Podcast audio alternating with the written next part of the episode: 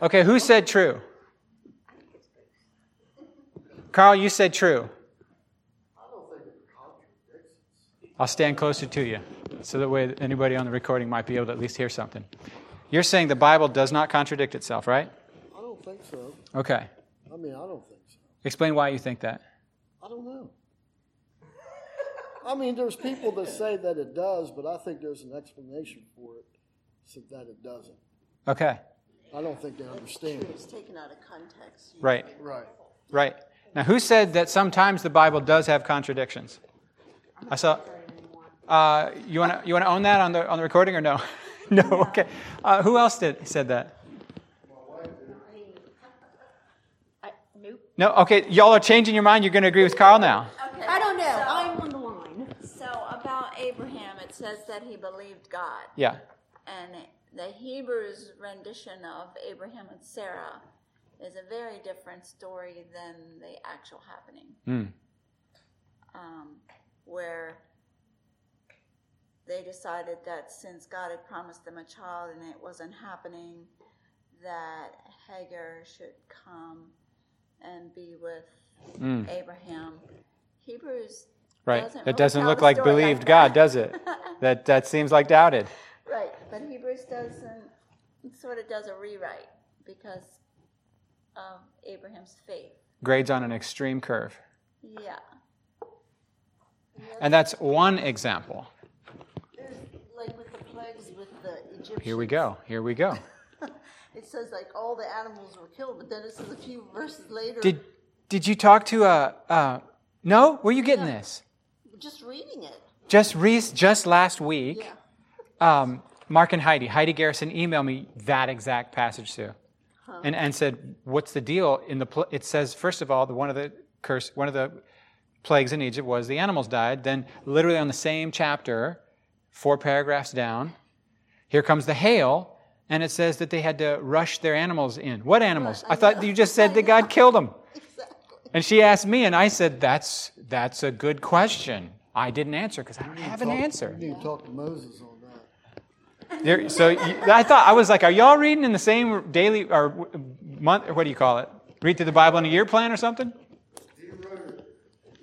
So are are those of you who are saying that there are contradictions? Are you saying we shouldn't trust the Bible? No, I did not say that. Okay. So sometimes sometimes the Bible seems to very much contradict on its wisdom, on its advice. Like for example, you remember the proverb that says, "Don't answer a fool according to his folly." In other words, don't engage him. If you engage him, it assumes his point has enough validity to warrant engaging. Don't even don't even answer him. He's a fool. Then the very next, like literally the next line says, answer a fool according to his folly. Otherwise, he'll be wise in his own eyes. And I go, now, cl- a minute. right? Right? And so I, I go, okay, now, when, when he wrote that down, he didn't forget. He wasn't having a moment. He wasn't senile. He knew exactly why he was saying, sometimes this is the right thing. And sometimes this is the right thing. So, this is a phrase that I've been thinking lately a lot. Tools, I'll just write this down.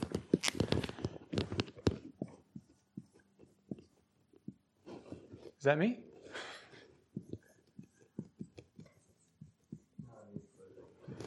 It's youth, right? Yeah. That's fine.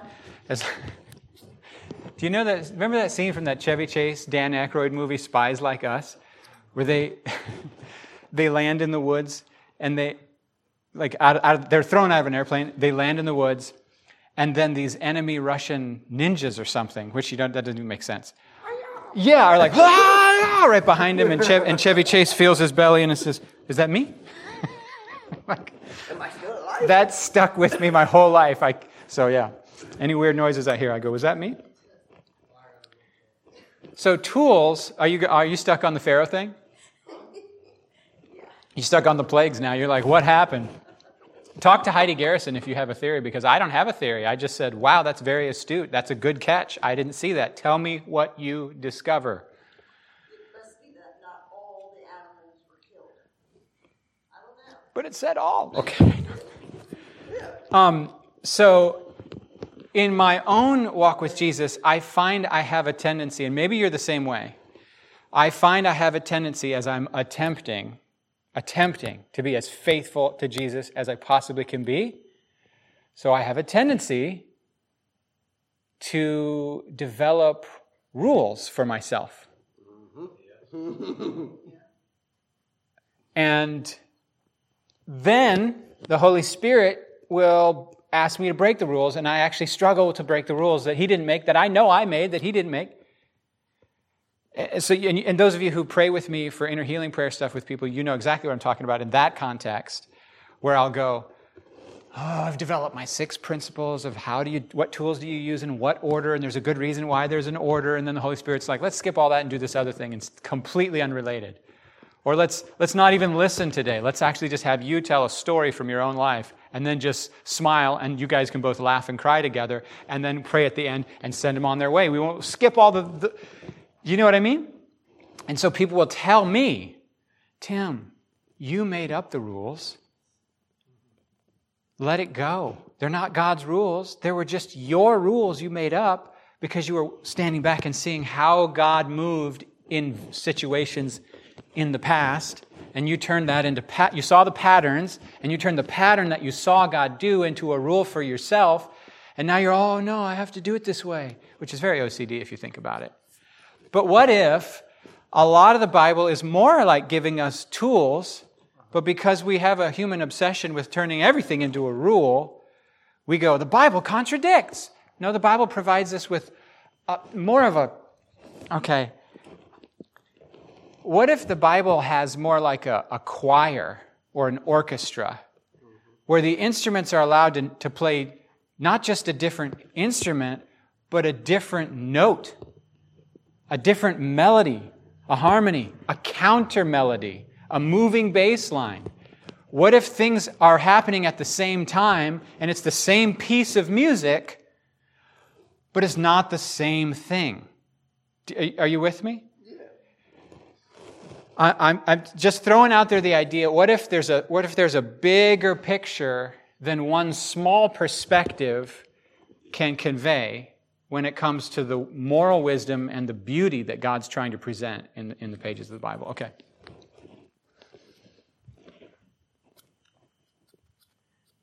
I'll, I'll weigh in on the, on the question I asked at the beginning. I don't think the Bible contradicts in the sense of uh, it's wrong. You know, that doesn't work. I do agree with how Sue said it, like sometimes we are missing some information. It seems that it contradicts. Like the answer a fool according to his folly, don't answer a fool according to his folly. What does it mean? It means we need wisdom to know which one of those is the one for this fool. so true. Right? And then sometimes we twist what Proverbs are and we turn them into airtight promises Then they're actually meant to be principles. And um, anyway, uh, three tools for today. I made a short video about this the other week. I might have to refer back to my notes to see exactly how I drew the pictures. It's been a minute. I meant to do this the other last uh, Wednesday whiteboard. Okay. Is this one efforts?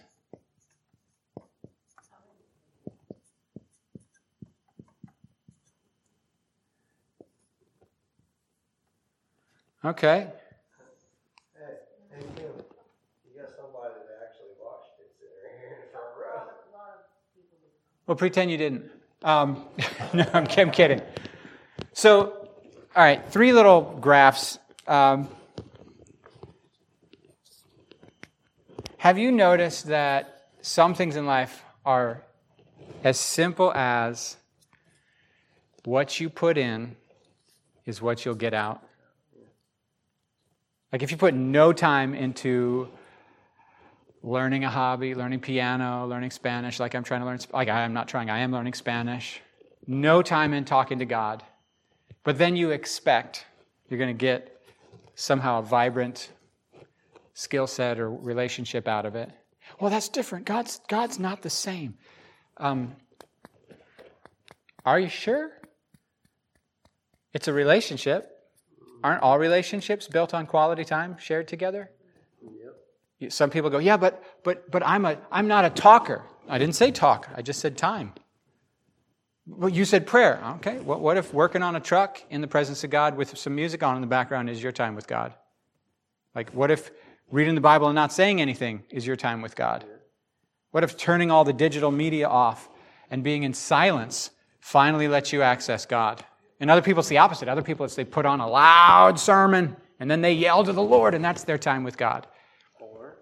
But if you put nothing in and then you expect to get something out, or if you have a, a, a husband or wife or a boyfriend or girlfriend, and you never communicate at all, and you don't spend any time together, and you expect that that relationship's just going to stay fresh. Like so, in life, this is sort of tool number one is like the law of sowing and reaping. If you put nothing in, you'll get nothing out. If you put a lot in, you'll get what out? A lot. I'll get a, you'll get a lot out. So that's why the curve says more efforts, better results. And so sometimes the, the answer is do more or try harder. So, sometimes. Sometimes. This is why Adam Bauer says, How's your prayer life? and, he, and then they go, Not good. And he goes, I can tell. You have bad fruit coming out your mouth and all your nonverbals in your face. You know? You're not that surrendered to Jesus. You haven't unpacked this with Jesus. You haven't, you haven't gotten his perspective on it. You haven't been close to him. You haven't been listening to him. You haven't been yielding to him. Hey, listen, he says, Take my yoke upon you and learn from me. And then you'll find rest for your souls. Uh, he's like, you know, that's Matthew, what, 11? That's why you're weary and heavy burdened, because you're carrying a yoke that isn't from Jesus.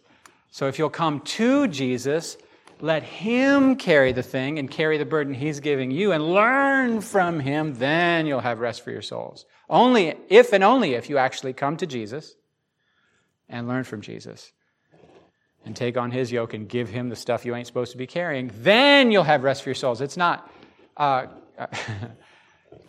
okay, you get it, right? That's the that's the that's why Adam says, "How's your prayer life?" It's a very that's that one's simple. There's like, are you putting the you putting in the time to, you know, what do you expect? So sometimes that's the right the right tool. Try harder. But have you ever found that you can't try harder at everything? like you you can't try harder at everything in your life at the same time. I heard Andy Stanley years ago say, Who am I going to steal from today? Because if I, if I try to aim for perfection at work, I will be stealing from my wife and kids. If I aim for perfection at, at home, I will be stealing from either my work or my work and my hobbies. If I give God first, I'm going to be stealing from something else to put God first. Everything I make first or put more into requires I also am taking time and energy away and attention away from something else. See, this principle of try harder, you cannot apply it to everything. Because there's only one of you and there's only 24 hours in the day, and I'm assuming you do sleep for some of those. You, uh, right? Even though even if you're standing, you sleep differently. You're still sleeping at some of those. Yeah, wake at three o'clock in the morning, sleep till, He stays up so he can finally have some peace and quiet. and then sleeps until three. Okay, well, I wasn't trying to beat him up. I was just making an observation that he keeps different hours than some people. it's been twelve. He's, he's changing. It's actually gonna snow because he up at nine in the morning. That's going to make it snow? Yeah, get him. Get him. This is the first one. How do you guys feel about this one? Does this one make you excited and feel real motivated? Or are you like annoyed and feeling like guilted and pressured? What, for the second one? No, just for this one. Do more, try harder. Sometimes that can be a This kind of depends, yeah. You know what I've noticed? Some of the some of the guilt that I carry makes things that aren't even that hard to do weigh 150 pounds. They're not even that hard and they wouldn't even take that long. But me not doing them, they hang over my head on my to do list day after day, week after week. And they cause an, an, a, a dumb amount of stress. And when I finally do them, I go, finally, I did it. And then about two weeks later, here comes, here comes again. And it would actually just be easier to do them than to deal with the guilt of not doing them. Just pointing out that sometimes this message comes with extra. If you're like me and you carry certain kind of perfectionistic tendencies, just the message of try harder and do more, it doesn't really feel like it's a life bringing message. I'm just saying, some of us have to filter through our triggers, and one of our triggers is legalistic self judgment. Okay. All right. Second little uh, graph. If we're about faithfulness, then it can't just be, oh, I'll just try harder at everything. Because faithfulness to Jesus has to do, I think, with, with thriving, with the quality of life, not just with like productivity and performance. Are you, are you with me? All right, so graph number two. Is this again efforts again? I'm going to add the word value. And then this is still results.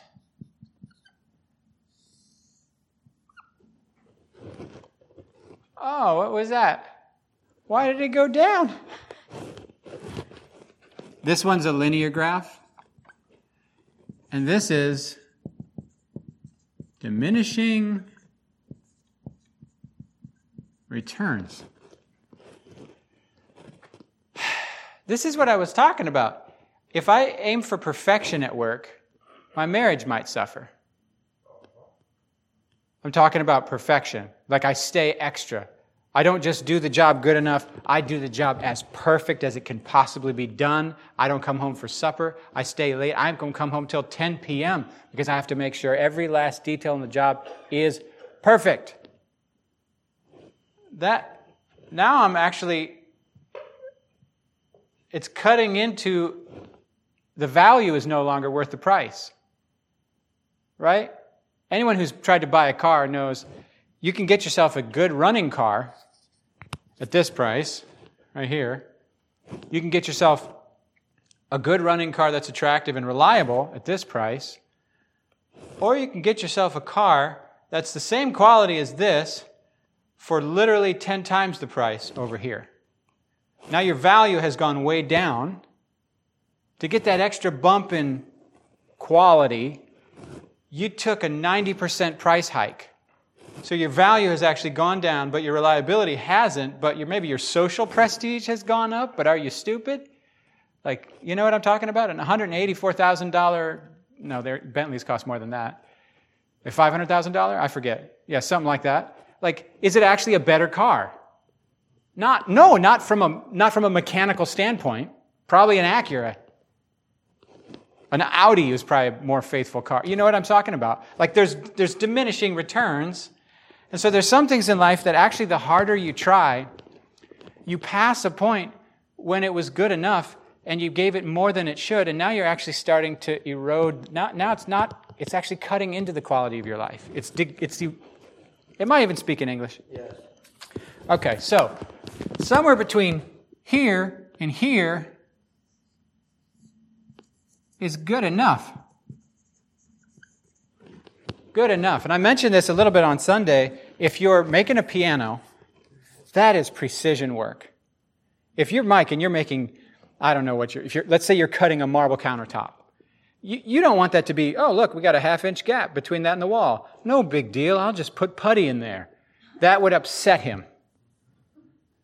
He's, he's picky, and he should be, because the acceptable tolerances on that kind of work or on a piano are way different from if I'm framing up a house.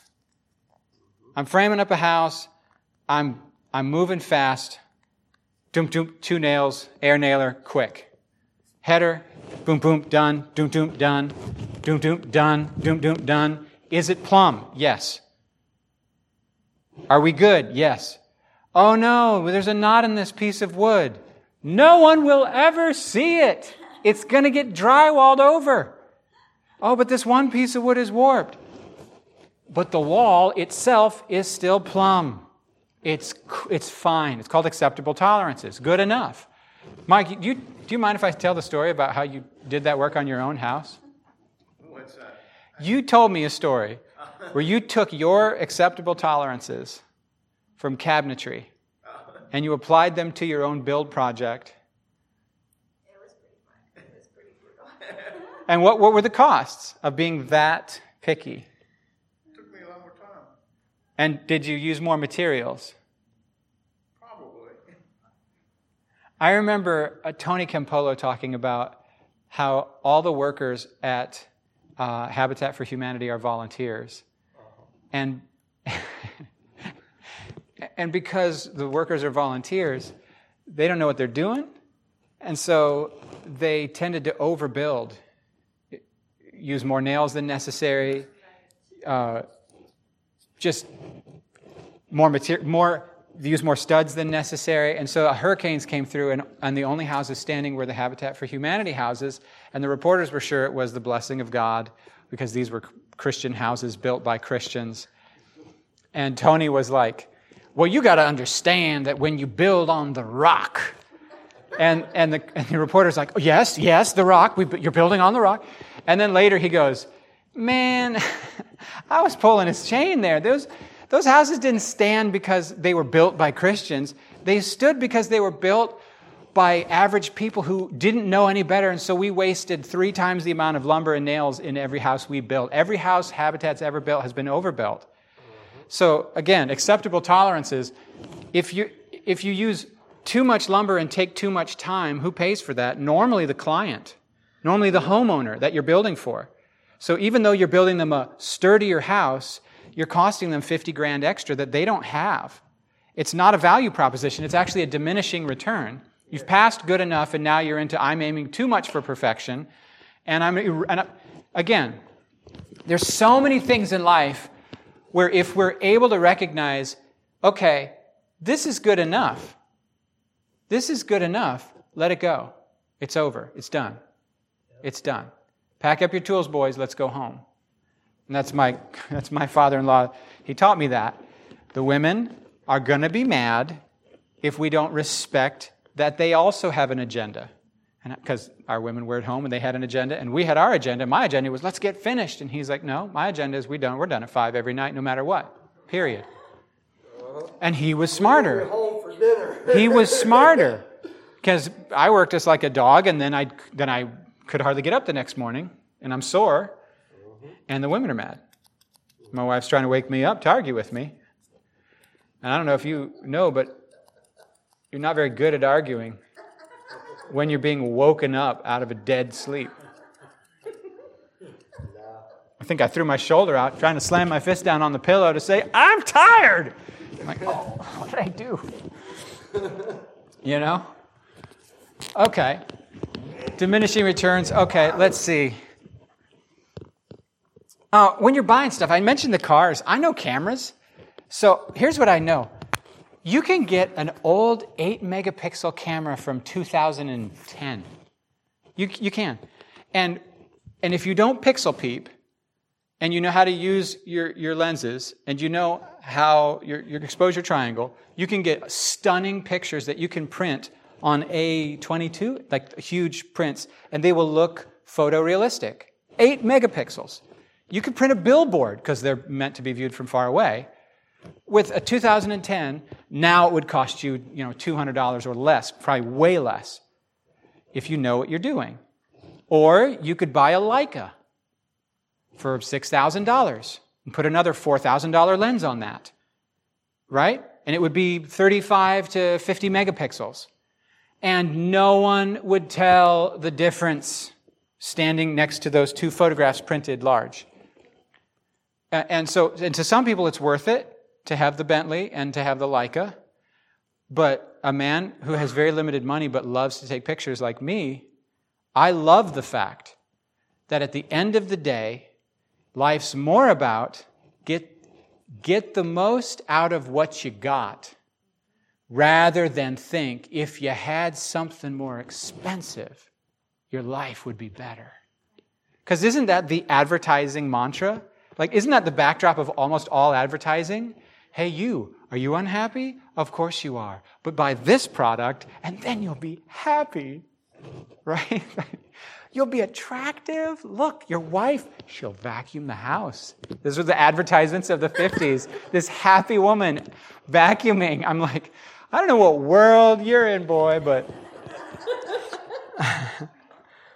Although we do love our Dyson battery powered vacuum. But anyway, I'll tell you what, I like getting a good deal on stuff.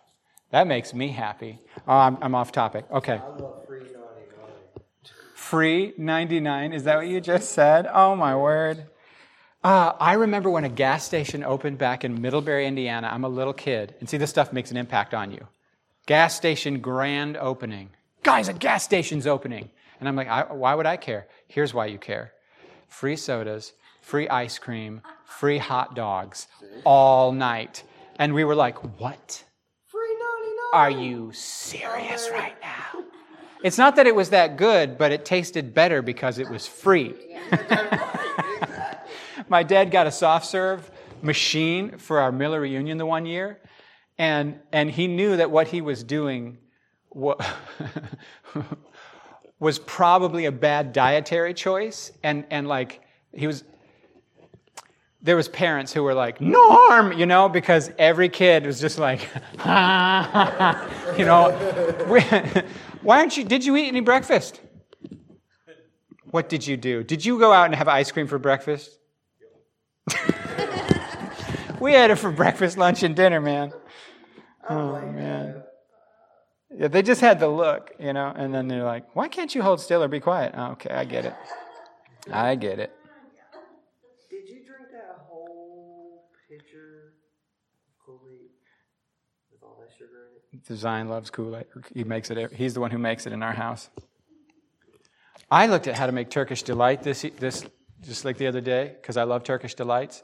I took one look at the guy making it and I was like, it's pretty much 100% sugar. I can't be with my pre-diabetic stuff. No way. Anyway, okay, back on point.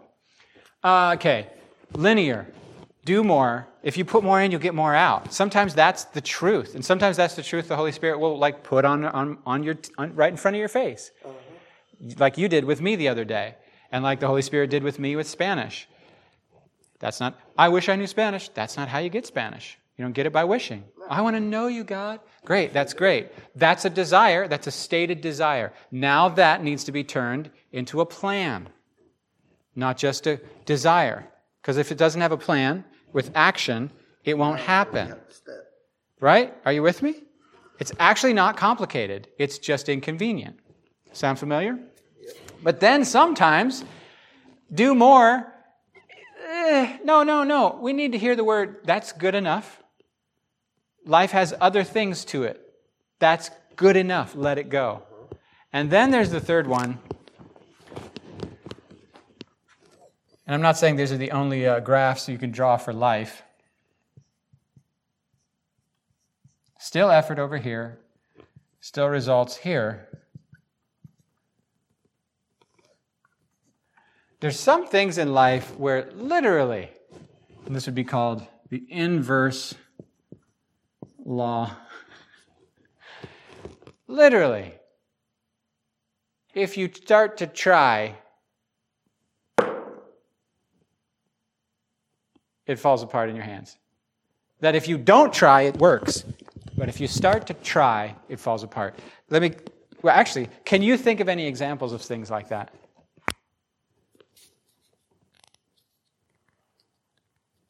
Like, okay, so if you start to try, okay, Yeah. I guess laundry. That's not what I was thinking. I'll give you my examples and maybe they'll resonate. Don't we say when somebody's nervous to meet someone new, to go be with new people, have a job interview, go on a date, whatever it is, don't we say, honey, just just be yourself. Why do why what are we saying? Yes. I think what we're also saying is the more you try, the weirder you are. Yeah, that's exactly what And the more painful the social interaction is, and the less likely it is that they will like you. but you don't want to say, sweetheart, you have to relax, because if you don't relax, it's more likely they'll reject you, because that's not helpful, even though it's true. But what we're actually saying is, sweetheart, they may reject you because not everybody's going to like you, okay? You are an acquired taste. Everyone in this room is an acquired taste. If you ain't met people in this world that, that don't like you, dude, that's super weird. Some people are just not going to like you. But you know what? If you care, it becomes a big deal. But if you let it go and surrender and just be yourself, it's actually not fatal. There was a dude I saw, and his way of trying to get to, to surrender to the reality that not everybody's going to like him, he said, I asked a hundred girls on a date. A hundred. And his goal was to get over my fear of rejection. Yeah, I, that's one way to do it. That is one way to do it. That's his way of saying, I surrender. Yeah. I can't, it's not up to me. It's 100% not in my control whether they are going to like me, find me attractive, we're going to gel or whatever. So I'm going to let go. I'm going to surrender. Some people are just not going to like me. Hey, this is me. I surrender. You might not like me. I like you. How are we doing? Oh, you hate me? Oh, wow, that's interesting. I didn't die. I didn't like that. Didn't like how that felt. I definitely didn't like how that felt. Could have done without that. But guess what? I still know who I am. Wow. I guess that door is closed. Maybe later, because they say that too, don't they? They say if somebody turns you down, don't take it personal. It might be that something's going on in their life that has nothing to do with you. Come round and ask again later. No, I, I wouldn't recommend it. Almost everyone I'm looking at is married, so. But there's some things in life you can't change. You cannot change the fact that time is moving forward and you are getting older. Am I right? When you were 20, you didn't feel like that was true. I feel like it's true and I can see the signs. I, oh my goodness. You guys are going to be like, shut up, you're so young. The other day, literally, you know how Facebook's like, or I don't even know if it's Facebook, the internet keeps track of who you are and they're like, he needs to see this. All right? Here's what the internet thought I needed to see exercises for senior citizens. Wow. And I said, hold up, what? Now, why is this coming up? And it had a chart, and I immediately started looking at the chart because it was very interesting. They, I'm like, this algorithm knows me because that I would like they they pegged me perfect.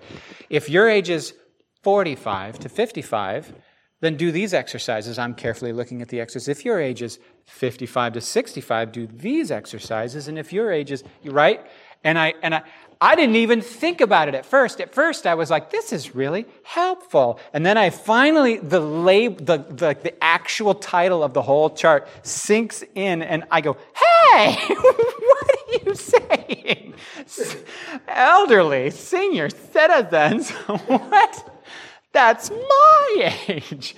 Because then your, my perception of myself as a young, as a, as a young man is challenged by the data that they're presenting, and I'm like, hold up. Uh-huh. Wait a minute. Because I'm like, if you're 20, I'm like, you're a kid. And if you're 30, I'm like, you're still kind of a kid. Oh, wait a minute, I'm old. oh, man. But you can't change it. I can't change it. The fact of the matter is, time keeps. No, I, I caught it when he said it, Oh. but I was just waiting. Hold on. But doesn't it feel good to be called a kid? Isn't that? It's like the, the day's coming when you'll wish people called you a kid. No. Really? John uh, John Mayer wrote a song on one of his early albums called "Stop This Train," and it was about him realizing his dad is getting older, and he can never go back to being that little kid in his dad's house, mom and dad, his mom and dad's house, with no worries, and everyone's alive, everyone's there, and the smells and sights and sounds of family and friends, and he'll never be able to go back. It's a train, and so the, the chorus says, "Stop this train." I wanna get off and go home again. I can't take the speed it's moving in. I know I can't, cause honestly, won't someone stop this train? And so he calls his dad in the middle of the song. The next line is basically he calls his dad, and his dad basically says, We can't. There's nothing we can do. And that is a case of surrender. Surrender. Okay, Mark, Mark Manson says, desire for a positive experience is itself a negative experience. Right? But surrender in the midst of a negative experience is itself a positive experience. There's something that happens when we let go that enables us to actually be in the broken moment we wish we weren't in and find the good in it. Because even the bitter seasons of life have good things in them. Usually, the good seasons of life have bitter things in them, and the bitter seasons of life have good things in them. And they're all God. The whole journey is God the, the, the, valleys and the mountains and the challenges and the struggles. And even, I don't want to say the sins are His fault, but I'm saying even in our sins, God's in the midst. In our victories, God's in the midst.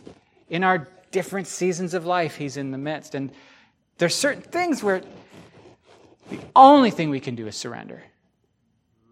And it's not all like cancer and death and all that surrender, but it's also just who God made you surrender. Relax. It's also just being good enough and being found worthy of God's love. You, you have to surrender. You have to receive. You just have to you have to let go. You just have to take it in. And I say just, and it's not a just, really. It's, that's a big deal. Mm-hmm. But the harder we try to be worthy, the further away God, God's love goes from our experience. And the more we go, okay, you love me here as I am right now, and actually do. There's some things in life where the answer is do more, try harder. There's some things in life where the answer is that's good enough. And there's some things in life, and I'm going to say the tool, where the right tool is surrender. Now, which one is kind of like that whole answer a fool, don't answer a fool? It depends. Holy Spirit, give us wisdom, right? What does James say? If any of you lacks wisdom, that's James chapter 1. What does he say?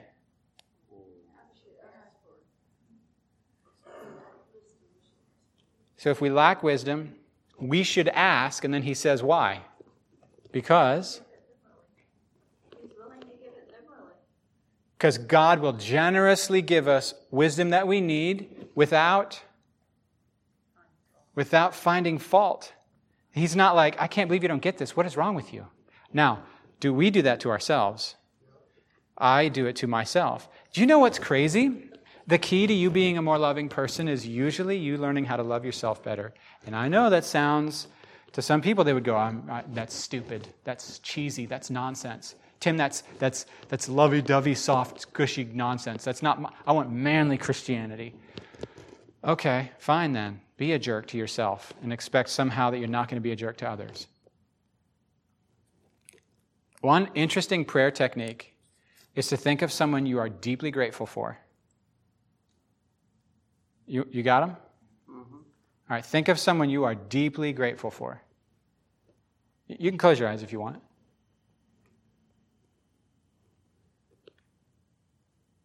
someone you are deeply grateful for.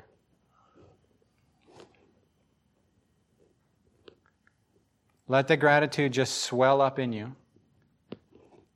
And then pray, I pray you are well. I pray you are blessed. I pray you thrive. And I pray you know God's love. Okay? Now, put yourself, stay in that spirit of prayer, in their shoes now. And just speak that same blessing over yourself.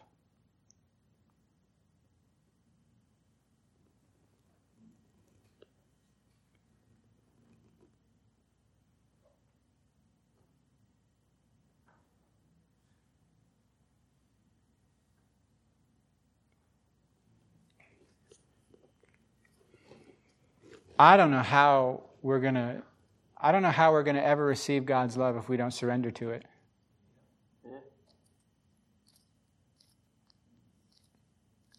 I have a problem trying to be worthy of God's love.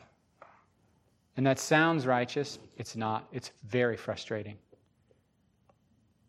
Have you ever tried to affirm somebody and they just don't receive? You ever thank somebody for something and they cannot just say, thank you or you're welcome? They're too busy. They're getting uncomfortable with the compliment. And they're talking about all day, yeah, yeah, yeah. And then I also want to do this and this, and I was thinking this. And you're like, could you just shut up, hold still for a second, and receive that? You have value, and you've done well. And I'm so glad you're here, and I'm so thankful for what you've done. Could you just say thank? Say, hey, I received that. I, am just telling you right now, you might need to tell me, Tim, just received that if you try to give me a compliment. Because I've, I've noticed my soul gets as uncomfortable with affirmation as it does with criticism. And when it's coming from somebody who loves me, I shouldn't be uncomfortable with either of those. Either of them. You know? Okay. What do you guys think about this? These little tools. Um, first off, what do you think about the idea of tools, not rules? I like it. Yeah, because it's very interesting. Because the one thing is like when you were talking about the, you know, the try harder, do harder. When we do that sometimes, that, that drives God farther away from us than, than it does bringing Him closer to us. Mm. Because, because when we we try harder, it's, we're doing it out of our own work, our own will, not out, out of His God's will. will. Yeah, not always, but sometimes. I can totally agree with that. Yeah, then like it. Been there and done that. Yeah. Yeah, And, like, then yeah, we start exactly. talking to ourselves like, is this becoming religious? Like a religious Hmm. thing? That's how I get it. Mm. And then I have to like, okay, well, I'm not gonna do this then. I'm gonna have to change it up. Yeah. So I, I like form a habit about how I'm going to read the Bible. But eventually, to keep it fresh, I should probably break it down and come up with a new thing. Uh-huh. Take a break from that And do something and do something that's fresh. Yeah, I like the that good enough part. It's like knowing when good enough is good enough. You know I do. what I mean? yeah, instead of just trying to overachieve. Carrie says it's why I don't upload videos. I will regularly make a video, delete it, make it again, delete it, make it again, delete it, quit. I do have certain standards. We know. Uh-huh. Uh, the one that I made on this was took four tries for two minutes. Took it four, three, four hours to make a two minute video. And that's normal for me.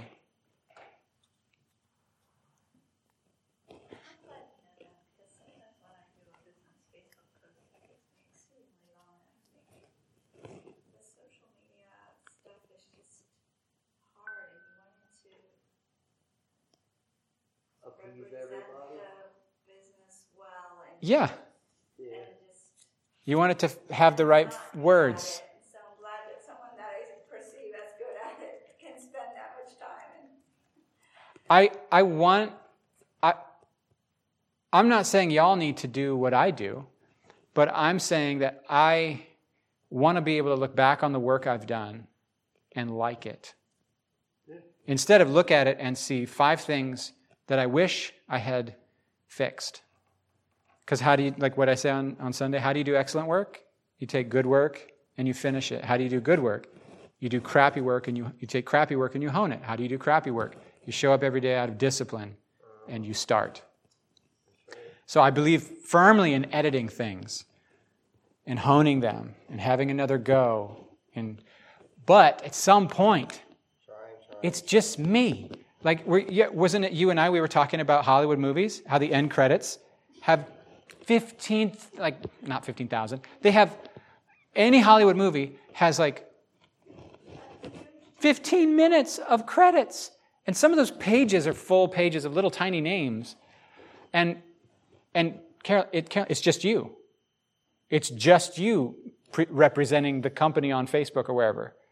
It's not a whole team of people de- that you've delegated to with the art department and the guy, the one guy whose only job is picking the font.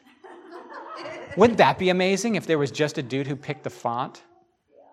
I'm grateful 70s fonts are coming back in style, actually. Yeah, tools, not rules. Yeah, that to me, to me, there it's always that. You, you know what I noticed? If you ask a painter or a songwriter or a poet or or someone who built a house, was it really finished? They'll say, no, it was simply done. do, you, do you know, like, I'm just trying to figure out what the words are for it. It was good enough. Right? I was done.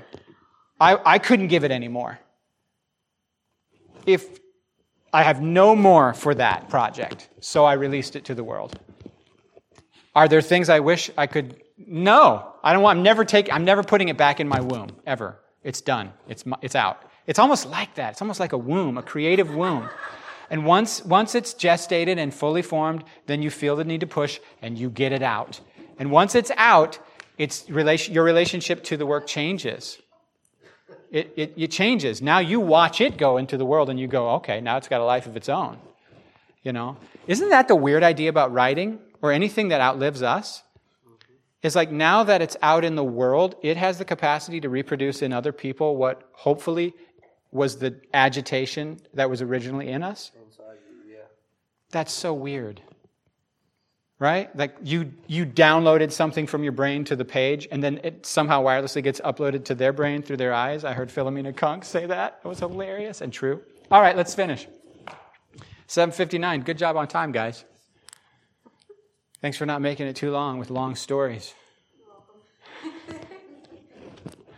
Any final comments on the surrender piece? Absolutely have to surrender. Do you know that my image for that? It's the roller coaster. Have you ever ridden a roller coaster? White knuckle grip on the bar, tense as anything. And No. was it fun? No. You're not It's even like you're not even like that. No, he's all, you know how he is anyway. First, yeah, first, I- yeah. Let's get it. when I was a first timer, when I was a little kid, it was so scary. I white knuckle gripped it, and it was sort of like, I'm gonna fly out, I'm gonna fly out, I'm gonna fly out, I'm gonna fly out. Oh my word, I'm gonna. And it, it was not fun. But when I realized, oh, I didn't die, You wanted to go again. then yeah. But I think before, until you learn that you're not gonna die.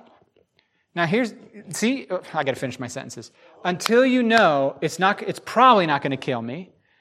You can't let go, right? Or I couldn't. But once you know, okay, it's it's statistically highly improbable that I'll die, then eventually you can relax, and then you can even do this. I still scream the entire time, very loudly, like, and which adds to the joy. Unless you're in front of me, you know. I was like 12 years old getting on a Joker's Jinx at Six Flags, and my dad was like, You're getting on this. And I was like, Okay. And I seen what it was doing the whole time I was waiting in line. Is it a spinny one? Yeah, all I can't do flips upside spinning. I can't do corkscrews, Oh, man. And I was like, No. Oh man, I, I don't know about this. You Dad. just You strike me as the guy who was never scared from day one. Yeah. And I. My dad was like, "You're getting on it." I was like, "Okay, all right." We get up there. I get on it, and I'm like shaking it first, and then it takes off. And I love speed, so that right there just caught me. I was like, "Whoa!" when the recording's not on, ask me about how I love speed. Not the drug, just so everyone's clear. Gotcha. Moving quickly. I was 16 and we went to Kings Dominion.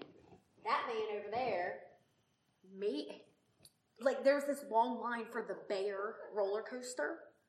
It was the bear. He's like, You're gonna get on this ride. I'm like, No, I'm not. I am not getting on a roller coaster. He locked me in the line. Like I could not go anywhere. like I'm, I'm 16 freaking out. And I'm like, Stan, I'm not getting on this. I'm walking away once I get out of this thing. And I got on it and I was gripping, like you said, and the whole time just screaming and like help. But he held me in there the Mm. whole time. He's like, you get on. And then right after the ride was, I was like, oh, that wasn't so bad. Let's get back in line. So we got back in line and we got on. You got back in line. There's probably a sermon in, the, in that. Yeah, yeah, by, by the way, I'm going to do one, I'm going to do like forty miles an hour and four hundred twenty-five. Mm. Yo, I want to go. I don't know. I don't know about those little those fun. spheres that are held by bungee cords and they just throw you straight up in the air. Oh, the slingshot. I'm not doing Oh, that ever. It. No, I no. love it. I love it. I literally every time they strap me in, I'm like this. Woo! Let's go. You've done that? yes, about fifty times. Now That is- That's like saying, I want to know what it feels like to be a, a bullet. No, thank you. Okay. One more, like- one more quick application point. I don't know if you've ever. I, now that actually does appeal to me. I, I remember an old African gentleman sharing at a worship conference from years and years ago. And he was dying of cancer. And he seemed to have so much joy. And I remember another gentleman at a Bill Gaither family get together thing. I don't know why they call them family get togethers concert. An author that uh, Gloria Gaither loved who had written a book called Rag, Rag Doll, or I can't even remember the name of it. And he had cancer. And he was talking about his treatment and how it was just very fascinating. How he's completely intrigued with the body, what a miracle the body is. And he seemed, I sensed the same thing on him as on the African gentleman. And neither of them smelled, I didn't smell any fear on either of them. Do you hear me? Fully surrendered. And I got to admit, I, I felt small and like a novice compared to these people. Like, like, a, like it's my first day in the shop and I don't even know how to take a, a, a block and sand some burrs off of anything yet. Like, I don't know anything yet. I don't know anything. We do what? We put our hammer over here? Oh, we do? What? Next to that kind of peace, that kind of my life is in his hands and I'm, I have no fear in the face of death, and I'm so looking forward to what's next. And uh, this is the beginning of my life, not the end. And I feel really good about the walk with God that I've had in this life. It's been really blessed. And anyway, it's really amazing that I get an opportunity to speak with you guys today. Now let's open the Word. And I'm like, that can't be the intro. How's that the intro? How's that a by the way? How, how, you, you know what I mean? How's that the announcement time and then we get into it? That's not announcement stuff. That's big stuff. You know? Are you with me? Anyway, there's stuff I want to grow in, and that's that's on the list. But thankfully, we have to. Every one of us has to learn that one. Are we done? Thank you. You guys are very attentive.